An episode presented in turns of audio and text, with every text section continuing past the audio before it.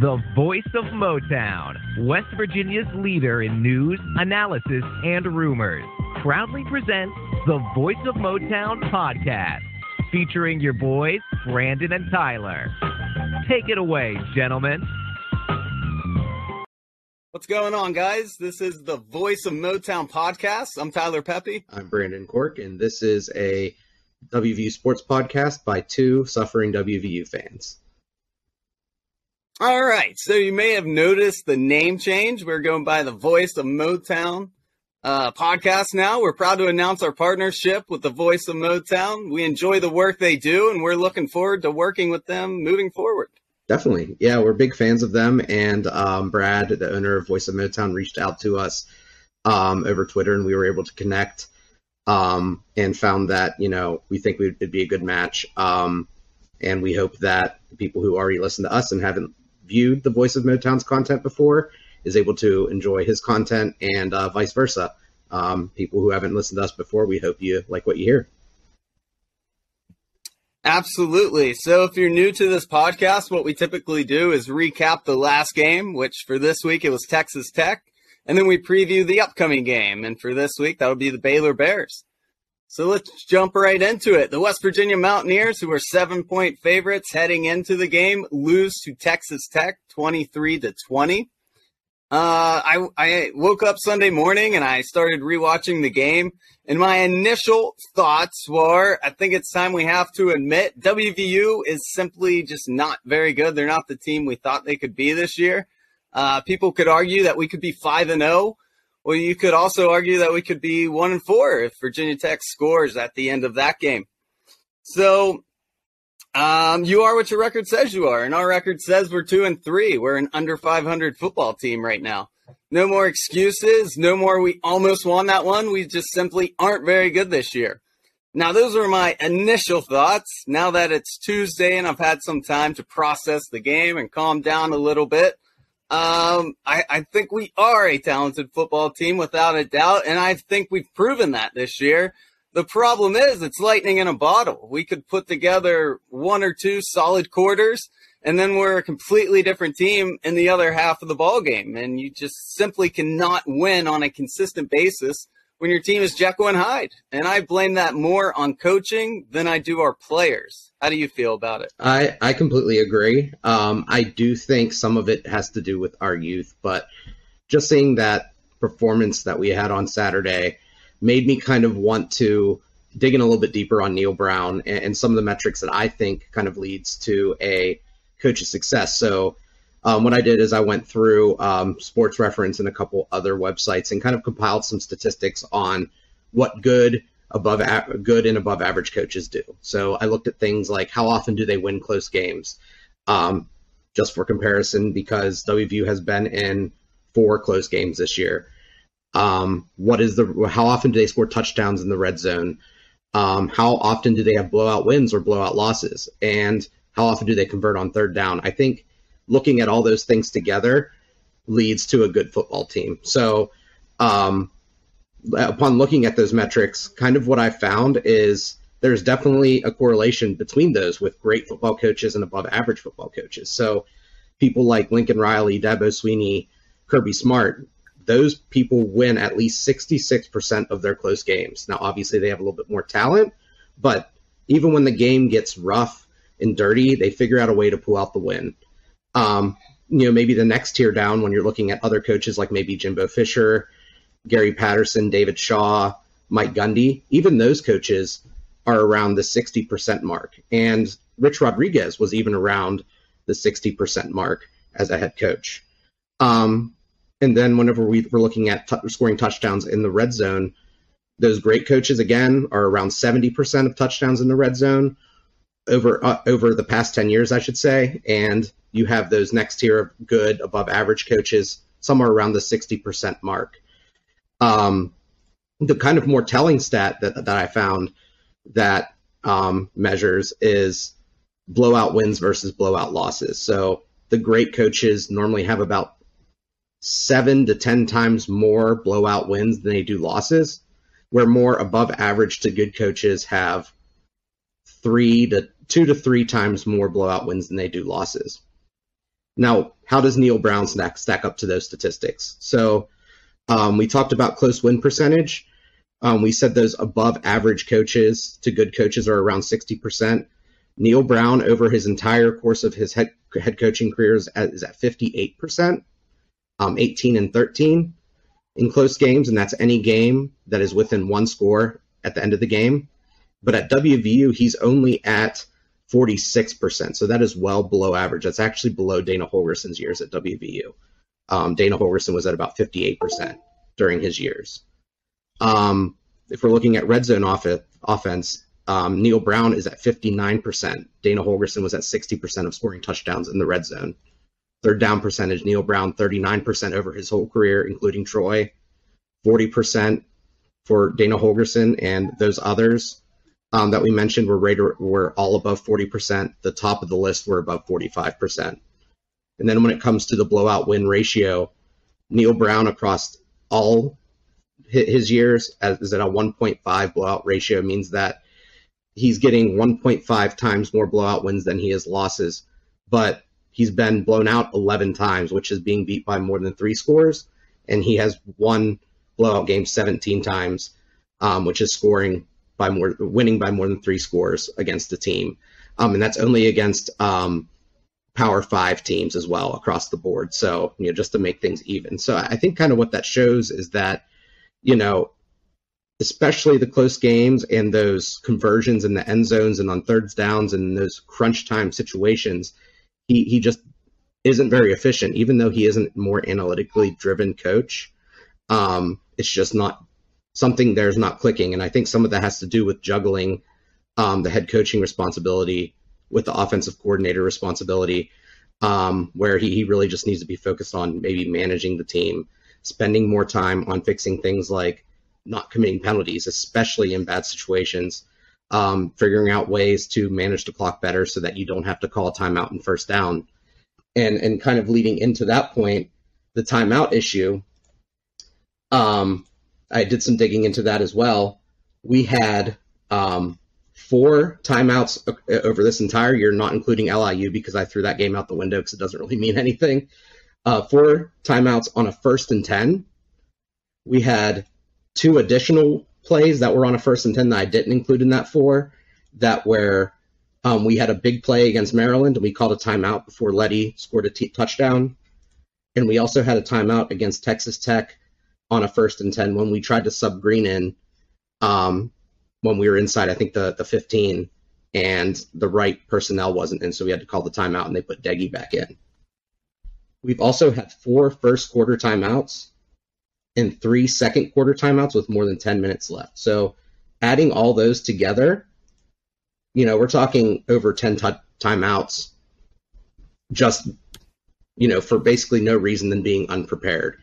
And, you know, sometimes you just need someone who's able to take charge and make sure people are prepared for that. And then same thing on, on penalties. This is a discipline thing. This is a coaching thing. We have five penalties on first and 10 we have five penalties across the year on sec between second and five and second and seven. So that means you're taking an advantage, a second and manageable, and putting yourself back to square one on th- on second down. We have two penalties on third and one, which a third and one into a third and six. Basically, you're building a mountain for yourself to make progress. And we also have one penalty on a fourth and one. So again, you're making your hold deeper whenever you're making those mistakes, and those are things that need to be ironed out. Um, so, you know, how, how does that kind of line up with how we did against Texas Tech? And I think a lot of that has to do with kind of how we approached the red zone. So, um, you know, we did take some bad timeouts, but if we look at the game and we look at um, the red zone statistics, we had two opportunities where Doege wasn't able to throw a touchdown, uh, wasn't able to score a touchdown. We had to settle for field goals twice. Those are very touchdown eligible areas, and we should be scoring touchdowns there. We didn't even give Greene a shot. So I dug into the stats there, and um, you know Garrett Greene, he has 11 snaps inside the 20. Um, he has one touchdown. They're averaging five yards per play. In Doege, on 36 plays, they have passed 25 times. He has completed eight passes. been sacked once and thrown one interception. So he is completing just about a third of his passes inside the 20. Um, and I think that showed against Texas Tech. Um, so I do think Jarret Doege, you know, deserves to play, but I think the red zone roles need to be looked at a little bit closer to see if there's a way we can get more touchdowns. Yeah, absolutely. I mean, I agree with all that. And uh, those are some interesting stats. Another one that I saw is while at WVU, Neal Brown has a 13 and 14 record. However, he's only 9 and 14 versus Power 5 opponents. Shout out to Schuyler uh, Callihan over at SI for that information. But that's very interesting because if you're around 500, you feel like, well, there's growing pains there. But when you break it down and say, well, actually, 9 and 14 versus, you know, good teams, that's a little concerning. Um, here's the other big thing about Saturday Texas Tech was a team missing their starting quarterback, their starting wide receiver, three defensive starting backs. You have all of those guys out. You, you can't be playing a team missing six, seven starters out of 22 and you still lose. Um, now, Texas Tech has a good record, but let's be honest, they aren't probably, they probably aren't finishing in the yeah, they, they haven't really played anyone good, and they're probably not going to finish in the top four or five. And so I'm sure at the end of the year, we're not going to look back and feel like, you know, this was a good loss. Uh, these are games you have to win. That was always the knock on Dana. That's one of the reasons why why so many fans wanted him out of here is because he could ups, upset a team he had no business beating, but then he would have horrible performances against teams like Texas Tech this year, who you're expected to beat. I mean, we were seven point favorites going in there. Um, I, I feel like I say the same thing every week. I'm not ready to give up on Neal Brown. I'm glad he's our head coach. He's done a great job recruiting, which is half the battle being a coach in the NCAA. Um, he's still young, so he can improve on his coaching skills. It's not like he's done developing as a head coach. So I'm being patient. However, WVU is a team that makes the same mistakes week in and week out. And like I said earlier, that's on coaching to me. If you, if you're continuously making the same mistakes, it's on the coaching staff. It's their job to identify mistakes made and improve on those mistakes throughout the week. That's their job. We are not correcting our own mistakes, and when you're your own worst enemy, um, yeah, you know, you're not going to win a lot of ball games. And to me, that's on coaching.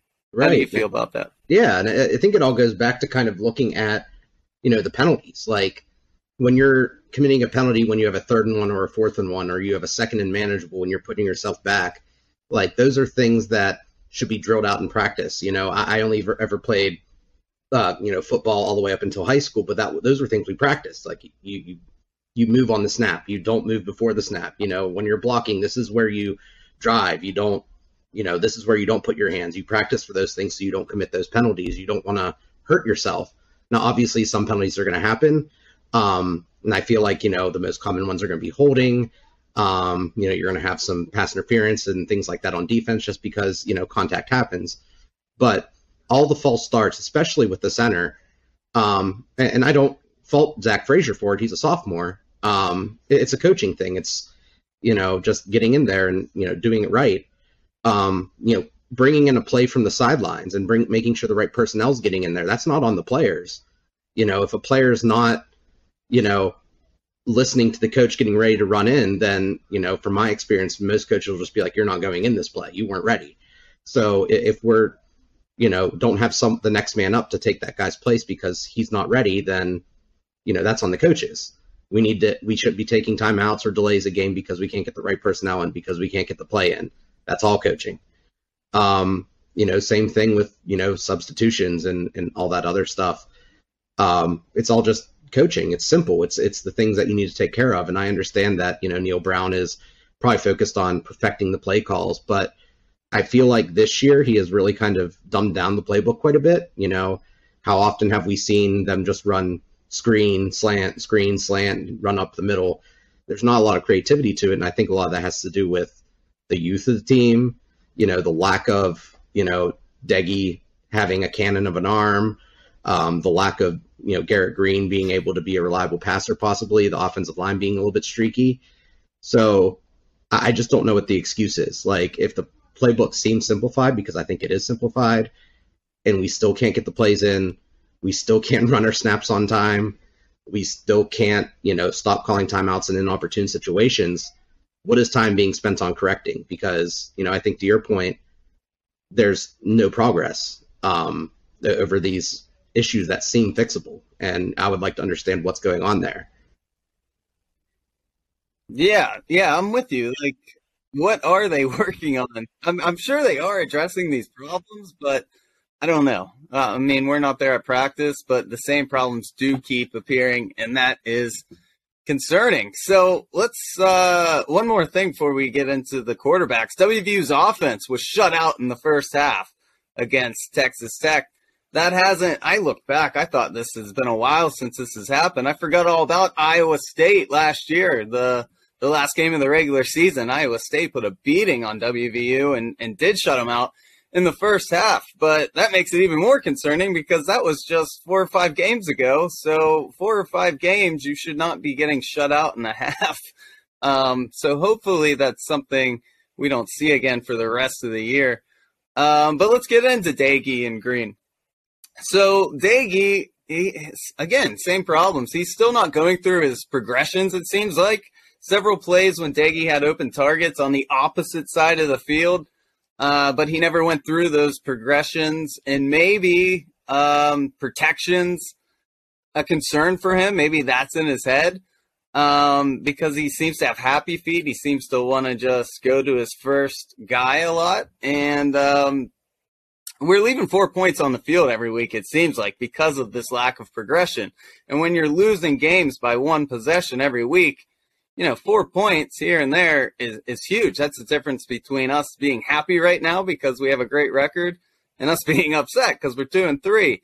And so uh, we we really got to fix that as well and start getting seven instead of three points when we're getting close. It's a game of inches, and we're not doing ourselves any favors. Right, hundred percent. And you know, the one thing I noticed is actually, I don't think Doege had a bad game. I think the first half was just kind of, you know, a, a, series of kind of unfortunate events where, you know, he he could have done things to get to to do better, like maybe step up into a pocket so that he had a little bit more time, you know. But a lot of what the defense was doing is they were taking away the middle of the field. That's where Doege likes to throw to, and that's where you know, Neal Brown was kind of scheming to attack them. Um, the first play of the game, um, I think Neal Brown was trying to to bait uh, Texas Tech into a, you know, biting on that slant because they actually had uh, Bryce Ford Wheaton run a sluggo, so a slant and go. And if you know he was open, if that linebacker didn't get the, the ball on it, but they're just also squeezed in the middle, um, it becomes an issue. And on that same route, they ran two corner routes I couldn't see it on the screen if they were open or not, but it did look like at least Winston Wright may have had some space. It's a long throw, it's hard, but you know defenses are starting to lock on that this is where Doege likes to attack the field. This is where he likes to go. So as a coach, you have to kind of switch it up. You know, those screen passes help. Um, you know, those corner routes that we run two or three times a game help. But you know, or even attacking further down the field like we did in the second half um, those help. And, and, I think that showed a lot there. But where, where Doege is really weak, and he has shown that all this year, I think he showed it against Army, is in pressure situations, he just kind of falls apart and he loses his composure. And that's fine. You know, you can be a good quarterback in between the 20 and still win games. But when you have someone like Garrett Greene on the bench who has shown that when he's in the red zone, he produces touchdowns. Even if it's ugly, even if he's making the wrong read, he somehow ends up in the end zone, either him or Leddie. So, you know, whenever we're inside the 15, inside the 20, you know, because Doege hasn't shown the ability to throw a touchdown pass within the 10 yard line all year, um, you know, give Garrett Greene those touches and see if we can get more points on the board and stop settling for field goals. I mean, field goals are nice, they're points, but whenever we're playing a deliberate, slow style where we're trying to limit the number of plays that we're running, number of the plays the other team's running, there's only many, only so many ways that you can screw up before you just blow all opportunities to win. And uh, when you take into account the the timeouts, the penalties at inter- inopportune times, um, you know, the at least one turnover a game. If you're not scoring touchdowns to make up for those issues, then those points are gone and you're not getting them back. Yeah, I heard Neal Brown even talking in his press conference today that um, games nowadays you only get about eight possessions roughly, and so you know the difference between three and seven points is huge when you're limited possessions. Now, um, seems like everyone's just ragging on Doege, which I always try to say something positive about him. He does seem like a good kid. He doesn't make excuses when he gets to the press conference in fact, he talked earlier today, and he even said, "You're you're held to a higher standard as a quarterback." And I hold myself to that standard. And he also said, stay off social media and get back to work. So that's definitely encouraging. That's, that's stuff I want to hear from Doege because as I've said for several weeks now, I don't want Doege completely out of the game plan, but I do want to see Garrett Greene in there more. In fact, I was very disappointed against Texas Tech that in the first two drives we didn't see Greene come out one time, mm-hmm. and those ended very quickly. And then we gave Texas Tech good field position, and they were up fourteen nothing before we knew it. And he didn't play a single um, snap in the second half either. Greene. No, he which, almost did. I mean, I get it. yeah, I, I get it because Doege was doing great in the second half, but I just feel like the game plan going in should be to have a mixture of those two guys. Like, why do we not do the two quarterback system in the first half? They gave Greene a drive, and he actually was moving. It wasn't a, a horrible drive. It ended with a, a fourth down um, not being converted. But uh, play both quarterbacks on the same drive. I, it it worked at certain times in past games, and I don't understand why they're they're so scared to do that. It makes the defense think. It makes them adjust and account for two quarterbacks that have um, different skill sets. And so, other than the second half of that Texas Tech game, I think our offense has looked best year when both guys are playing. Yeah, I, I think they both need to play too. And I don't like kind of how they came out in, you know, how, how Brown did it for, against Texas Tech was it seemed more like a competition, like, hey, Doege's struggling, Greene, go out there and win it. And I think it's a lot simpler on both quarterbacks if you have them supplant each other instead of saying, "Hey, you get this whole drive to go prove, prove your worth." And I know competition breeds excellence, so they say, but you know, I, I still think it creates, you know, maybe some problems for people where, some issues arise. I mean, from my, what I understand, Doege and Greene get along pretty well, so you don't want to screw that up by making it too competitive. Um, you know, and it is hopefully, I think Doege's last year, so and I do think Doege brings value to the team. Like I said, you know, I think if he's a quarterback that you throw out there between, you know, the 20s or, you know, even to the 10 yard line, if you're feeling like he's getting hot and you want to give him a chance there, I think that works. But I think once you get into the 10, the 20, Greene has to be out there every time. I just don't see what the stats just don't prove that Doege can produce points there. You know, 25 passes, eight completions, three touchdowns, one interception, one sack. Those are really bad numbers. Um, and you know, it, it's the field sh- shrunk. He doesn't have tremendous arm power. He can't zip it in there. That's not his fault, and that's just not the quarterback he is. So, I mean, I like the little packages that they have for Greene with the triple option motion, um, those little dump offs to Winston Wright. I think those plays work great, and it keeps the defense on their heels, even though it's not doing anything super fancy. It's just a lot of misdirection, and it leaves holes open, especially for Leddie, because if Greene or Winston Wright is going out to the flats or going out to the outside, then those linebackers have to respect that, and that gives Leddie an extra yard or two up the middle where he can just plow his way through. And he, we, we all know he's one of the best in the business at that.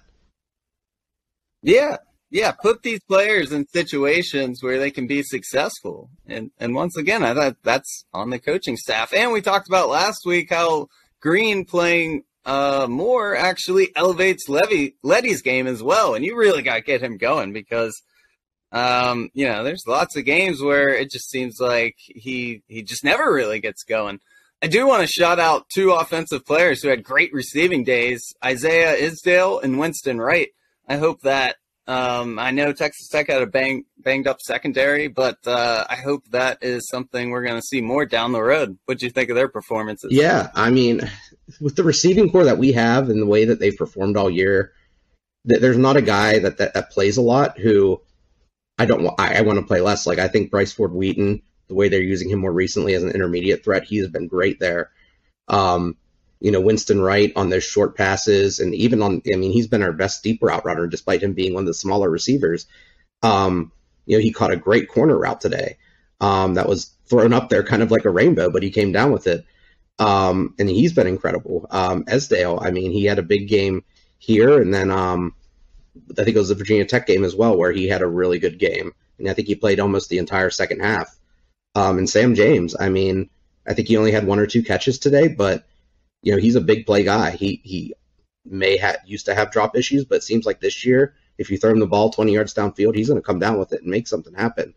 Um, you know, and it, unfortunately, we have five good receivers, and we can only play three or four at a time. So I, am really hoping we, you know, can keep that rotation going, making sure we're not leaving someone out because I want them all to, you know, contribute. Because you know, like that drive where Esdale scored a touchdown, I think he was the receiver on every pass on that touchdown drive. He literally drove the field himself um, before he got obliterated in the end zone, made that incredible catch.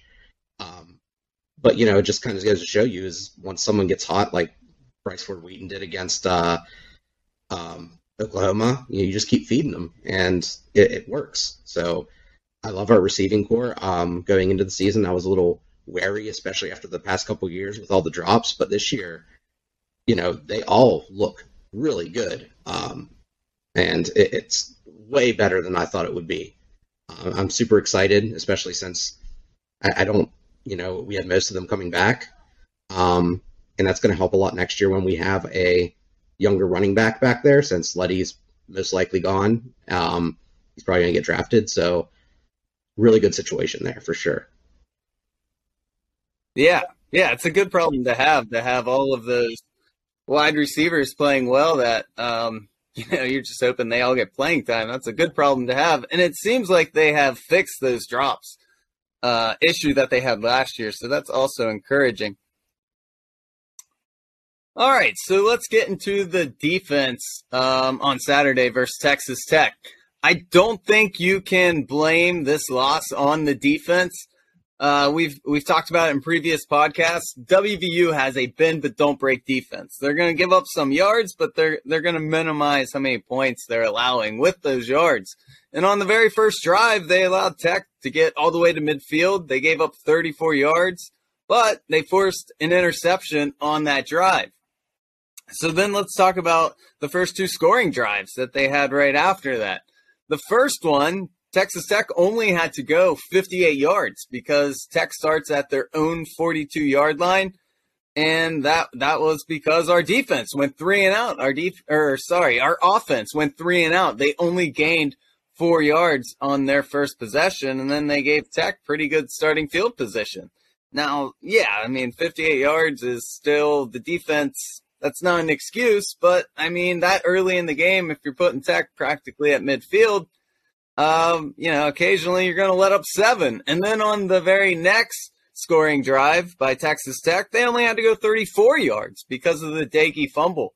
And so right off the bat, you're down 14 nothing. Um, I think the offense has to help the defense by picking up some first downs, controlling clock, and uh, playing the field position battle. Our defense didn't even give up a first down in the third quarter. So I don't know how anyone could say uh, this loss is on the defense. What did you see out there? Uh, so I, I, think I didn't like the strategy coming into the game. I understand that uh, Texas Tech um, was the number one, I think, in explosive plays or big yard plays or whatever it was um, coming into the game. So there is a fear of, you know, them just bombing it on you. Um, but I didn't like how soft we were playing. I mean, Texas Tech knew we like to play soft, and they were hitting us with slants and screens and outside runs and you know just little things that eat up everything underneath. Um, so you know, whenever you have guys seven to ten yards off the play, it makes it really hard for your defense to be successful because all it takes is two plays for them to get a first down. It takes them, you know, you know, maybe 10, eight plays to get downfield and score a touchdown um, whenever they started playing a little bit more aggressively upfield with their defensive backs, um, in the second half is when our defensive line started being able to exert their force. Um, so in the first half, you know, um, he, Texas Tech was getting the ball out of their hands really quickly. Um, so our defensive line didn't have a chance to get pressure on him. In the second half, when we played a little bit further up, our, we attacked the passes a little bit more. We played physical to the ball instead of letting them catch it and then tackle. We were able to get pressure. So, you know, I, I hope that serves as a little bit of a, a, reminder to the defensive staff so that we don't play as soft. Um, I understand the don't break strategy, but you know, instead of playing seven yards off the ball, eight yards off the ball, maybe play five.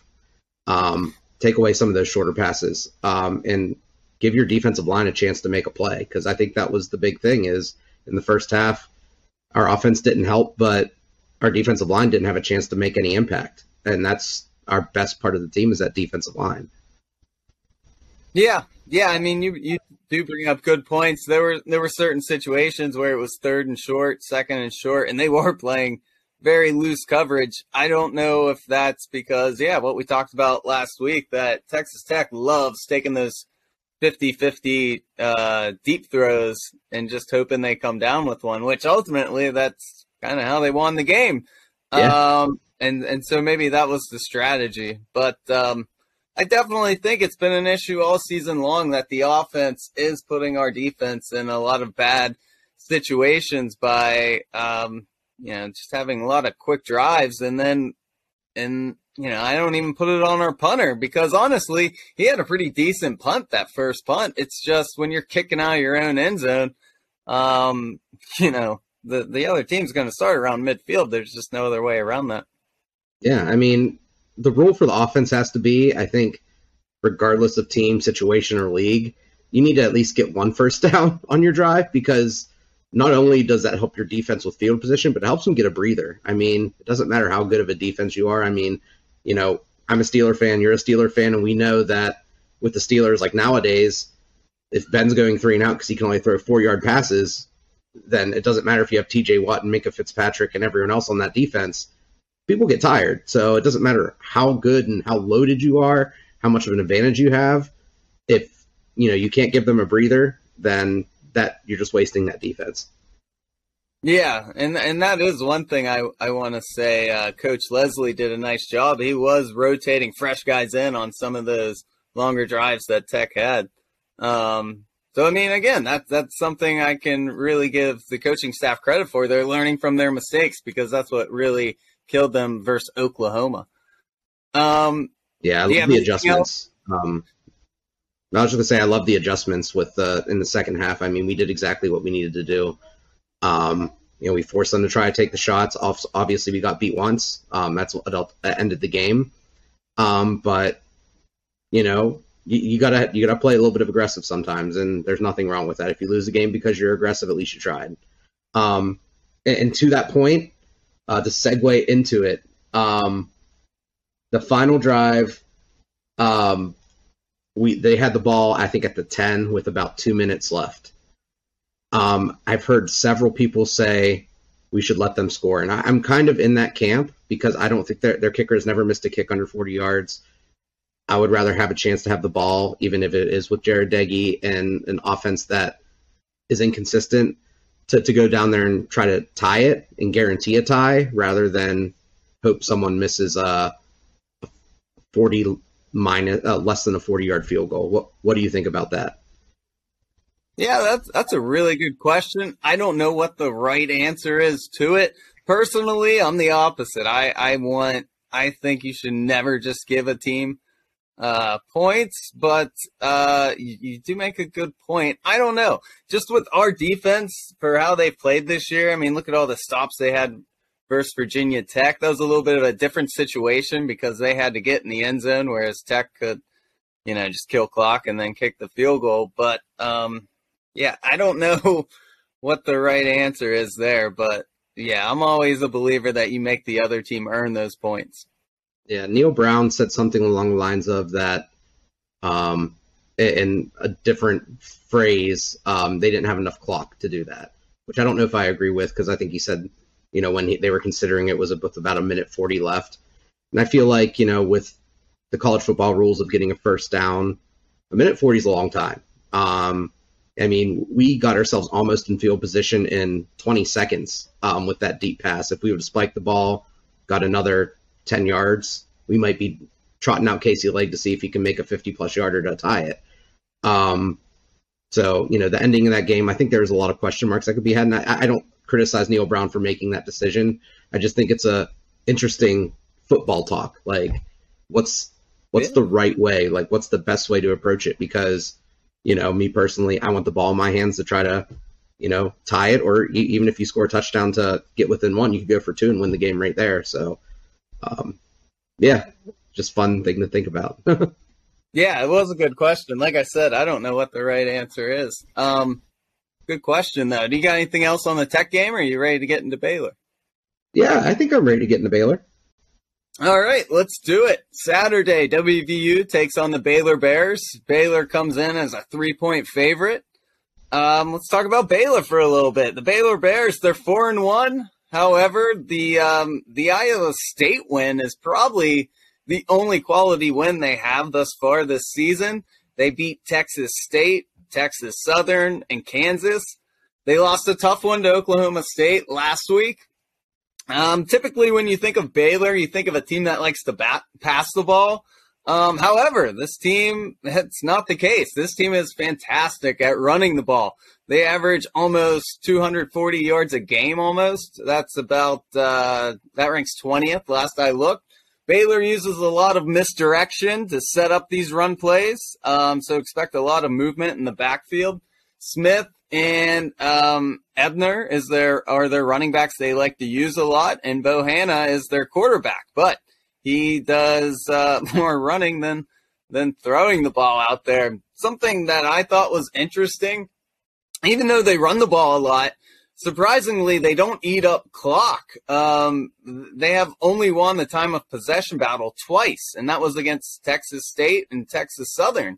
And so, versus some of these more quality opponents, they're they're either losing the time of possession or they're they're almost you know identical with their opponents. Um, so um, they have lost the time of possession battle in all three Big 12 games that will be a big factor on Saturday because we were kind of just talking about it because our defense, their biggest problem this year has been getting worn down over the course of the game. So, what are your thoughts on the Baylor Bears? Yeah, their rushing attack is fierce. Um, you know, and I thought the one stat that really kind of was interesting to me to look at in 2021 is they have run the ball 195 times and they have passed the ball 121 times. Um, Neal Brown likes to talk about how they want a 60 40 pass to run split. And this is more than flipping that. Um, it's just crazy to see that, you know, a team wants to run that much. And, you know, that Abram Smith, he seems like a problem 7.6 yards per carry, six touchdowns. Um, and Bohanon, you know, he, he's just someone who seems like a game manager. I mean, like a more mobile Jarret Doege last year. He has he completes 67% of his passes. He has no turnovers. Um, they've only no interceptions. They have lost four fumbles on the season, but you know if you have a quarterback out there who's going to manage the game, that makes it a little bit harder for the team, to, the, the opposition, to take advantage of your lack of passing. Um, the one thing I did notice though is that if you can take care of them on first and second down, they're not a very good third down team. So they're only converting third downs on a 39% clip. And at if you look at the um, if you watch the Oklahoma State game that they played, it was basically a punt fest. And the only time, the only two um, touchdowns that um, Baylor scored were whenever they were able to break at least one big play, so something that was 20 yards or more. Um, one of them was like a 55 yard touchdown pass, and then another one they had like a or no 55 yard touchdown run, and then another one was a you know 40 yard pass that they broke. And without those two big plays, they don't score. Every other drive, they were going, you know, five plays and out, seven plays and out, three plays and out. So it's really important that we win the line of scrimmage, stop them from getting their really good first and second down offense into third and longs, and then just play the field position battle because that's kind of what they want to do. Um, another thing that I noticed is um, their red zone offense is really good. They're scoring on 90% of their drives, and they're scoring touchdowns on 75% of their red zone trips. So that's really good. Uh, 75% is high. So if you can keep them outside the 20, that's in your best that's that's in your best interest. Yeah, absolutely. You beat me to it. I think turnovers is I think that's going to be a big factor in this game. Like you said, Baylor has not thrown an interception this year. They have lost four fumbles. Um, but meanwhile, they've created nine turnovers, seven of which are interceptions, which can be a little scary uh, for a team like WVU. They are plus five in the turnover battle. WVU, on the other hand, is negative five in the turnover margin. So um, they seem to have fixed that problem in the last couple weeks. The, the, the past two games for WVU, they have split um, turnovers one to one with their opponent. Um, but it's not good when LIU is the only team you were able to beat in a turnover battle on the year. Baylor, like you said, they don't pass a lot. So creating turnovers and winning field position is going to be the two biggest factors, I think, in winning this game, along with time of possession.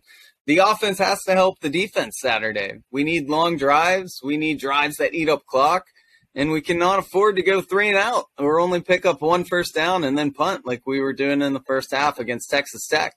If the offense plays like they did in the first half against Tech, we are in for a long day in Waco.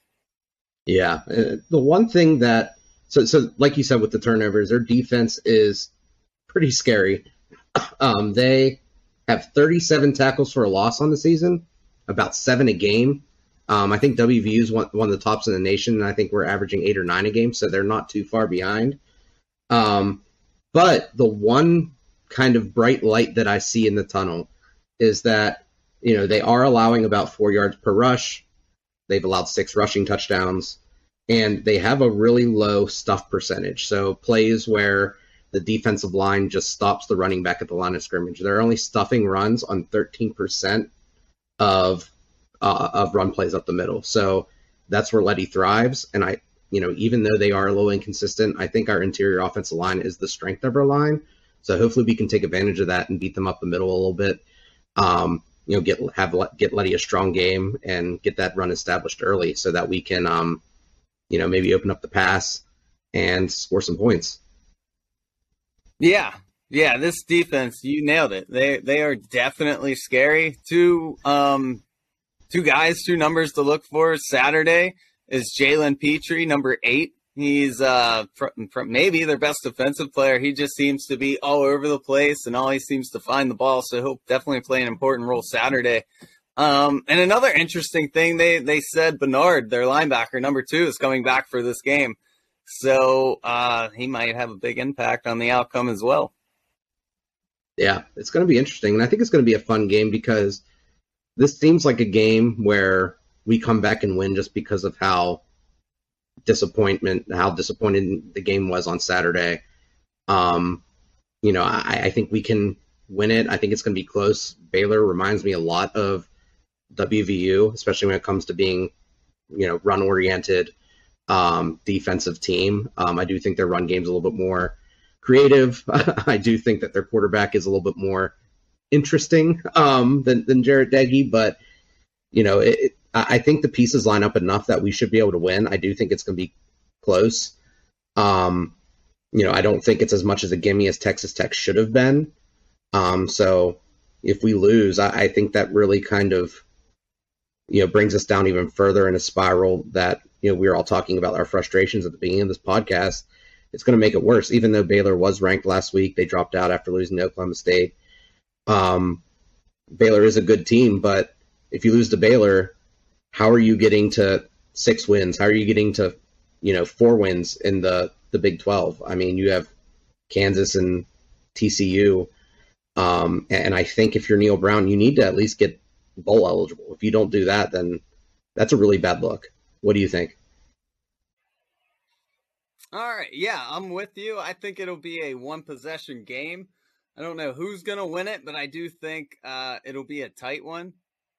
Um, and, and, yeah, you brought up an interesting point. I agree about the um, becoming bold bowl eligible because if we don't win this game, looking at the schedule, I mean, there are not a lot of easy games left. And so that becomes a real concern. And in Neal Brown's first year, we didn't make it to a bowl. Everyone kind of predict, predicted that it wasn't a, um, you know, it's a first year coach, wasn't a great roster. Last year we we barely made it to a bowl game, but I don't know about you. It felt great to get a bowl win heading into the off season. It got me excited about um, this football season.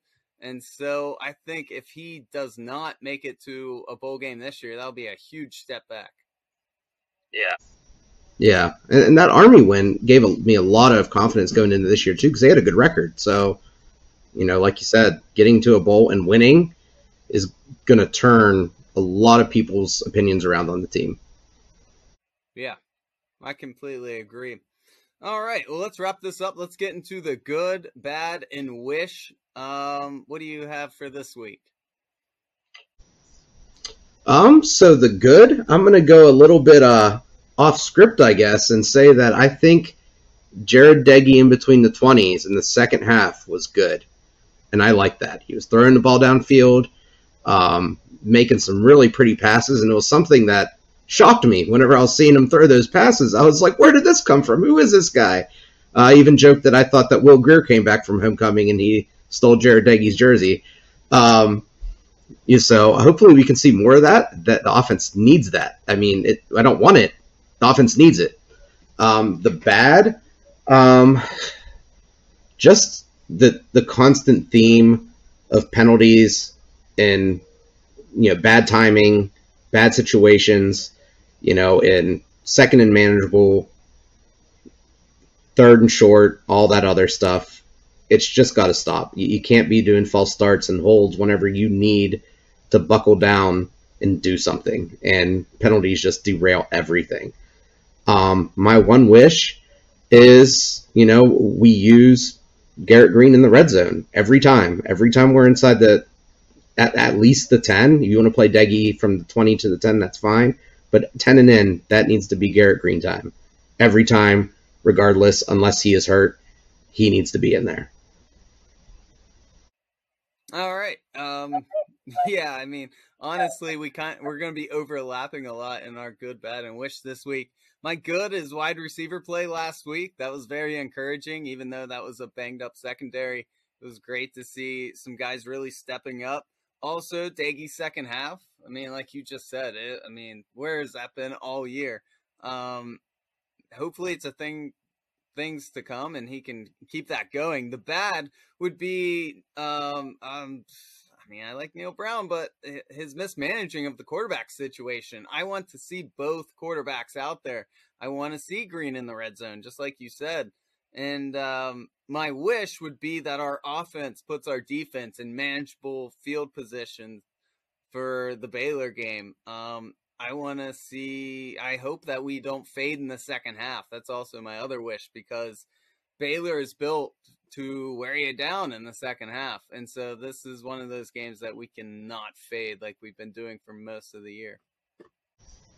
I love it. And if I would have told you after the Maryland game that we would both have Jarret Doege as a good, would you believe me? no, no, I definitely would not have. All right. Um, if that is it, let's wrap this up. This is the Voice of Motown podcast. I'm Tyler Pepe. I'm Brandon Cork, and uh, we thank you for listening.